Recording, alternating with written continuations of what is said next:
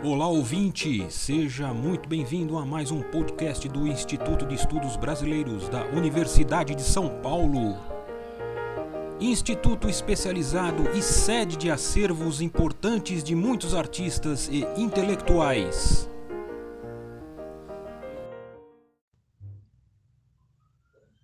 Eu sou Dora Guimarães, diretora, junto com Elisa Almeida, do grupo de contadores de histórias Miguelin de Cordesburgo.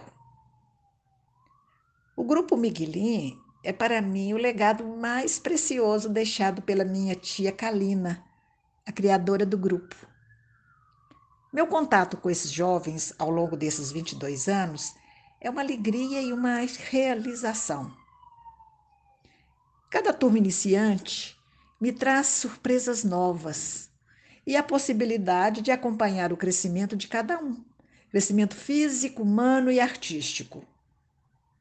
Eles entram com mais ou menos 10 anos e saem do grupo ao completarem o segundo grau. A relação de afeto que se estabelece entre nós, o envolvimento deles na literatura e o trabalho voluntário realizado no Museu Casa Guimarães Rosa como guias e narradores da obra rosiana garantem a permanência deles no grupo por vários anos. Já estamos na décima geração de Miguelins e prestes a formar a décima primeira. João Vitor participou da primeira oficina de narração em 2006, aos 10 anos. Hoje, aos 14, ele mostra seu talento narrando a miopia de Miguelin, trecho do conto Campo Geral do livro Manuelzão e Miguelin, de João Guimarães Rosa. E de repente, lá, vinha um homem a cavalo. Eram dois. Um senhor de fora, o claro da roupa. Miguelin saudou pedindo a bênção. O homem trouxe o cavalo cá bem junto. Ele era de óculos, corado, alto com um chapéu diferente mesmo. Deus te abençoe, pequenino. Como é teu nome? Miguelim. Eu sou irmão do Dito. E esse seu irmão Dito é o dono daqui? Não, meu senhor. O Ditinho está em glória. O homem esbarrava o avanço do cavalo, que era zelado, manteúdo, formoso como nenhum outro. Ah, não sabia não. Deus o tem em sua guarda. Mas que é que há, Miguelin? Miguelin queria ver se o homem estava mesmo sorrindo para ele. Por isso é que o encarava. Por que você aperta os olhos assim? Você não é limpo de vista? Vamos até lá. Quem está em tua casa? É mãe e os meninos. Estava mãe, estava tio Terês, estavam todos. O senhor, alto e claro, se apeou. O outro que vinha com ele era um camarada. O senhor perguntava à mãe muitas coisas do Miguelim. Depois perguntava a ele mesmo: Miguelim, espia daí. Quantos dedos da minha mão você está enxergando? E agora? Miguelin espremia os olhos. Drelina e Chica riam. Tomezinho tinha ido se esconder. Esse nosso rapazinho tem a vista curta. Espera aí, Miguelin. E o senhor tirava os óculos e punha-os em Miguelin com todo jeito. Olha agora. Miguelin olhou, nem não podia acreditar. Tudo era uma claridade, tudo novo, lindo e diferente. As coisas, as árvores, as caras das pessoas. Via os grãozinhos de areia, a pele da terra, as pedrinhas menores, as formiguinhas passeando no chão de uma distância e tonteava.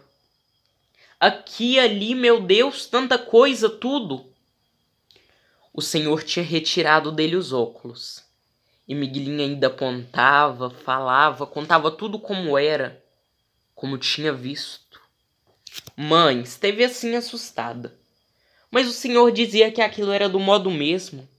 Só que Miguelin também carecia de usar óculos dali por diante. O senhor bebia café com eles. Era o doutor José Lourenço, do Curvelo. Tudo podia. Coração de Miguelin batia descompasso. Ele cresceu de lá dentro com Tara Rosa, Maria Pretinha, Mantina. A Chica veio correndo atrás e mexeu. Miguelinho, você é pit cego. E ele respondeu, Donazinha. Quando voltou, o doutor José Lourenço já tinha ido embora. Você está triste, Miguelinho? Mãe perguntou. Miguelinho não sabia. Todos eram maiores do que ele. As coisas re sempre reviravam do modo tão diferente eram grandes demais. Para onde ele foi? Ah, foi para a vereda do Tipão, onde os caçadores estão. Mas amanhã ele volta de manhã, antes de ir-se embora para a cidade. Disse que você querendo, Miguelinho, ele junto te leva. O doutor era um homem muito bom. Levava Miguelinho. Lá ele comprava um par de óculos pequenos, entrava para a escola, depois aprendia ofício. Você mesmo quer ir? Miguelinho não sabia.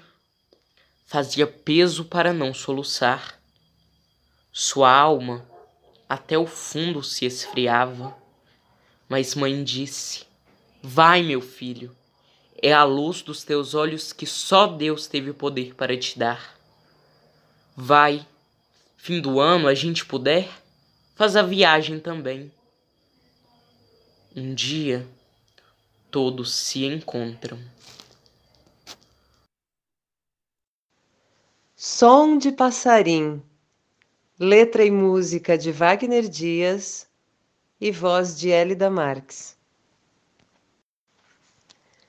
E que mora lá pras bandas do Mutum, que mexe com a nossa cabeça, moleque, que mexe com nosso coração. Vai, Miguelim, e diz a sua mãe: Mutum é tão bonito, vai. Vai, Miguelim com dito seu irmão, montar os cavalos vão. E no papavento dito galopando, no preto vai o Miguelim. Jé vaqueiro vai aos dois acompanhando, para que não corram assim. Tantas cores no caminho galopando, muito som de passarinho. Jé vaqueiro vai aos dois acompanhando, para que não corram assim. Ai, ela. E no papavento dito galopando, no preto vai o Miguelim. Jé vaqueiro vai aos dois acompanhando, para que não corram assim. Tantas cores no caminho galopando, muito som de passarinho. Jé vaqueiro vai aos dois acompanhando, para que não corram assim. Ai, ela,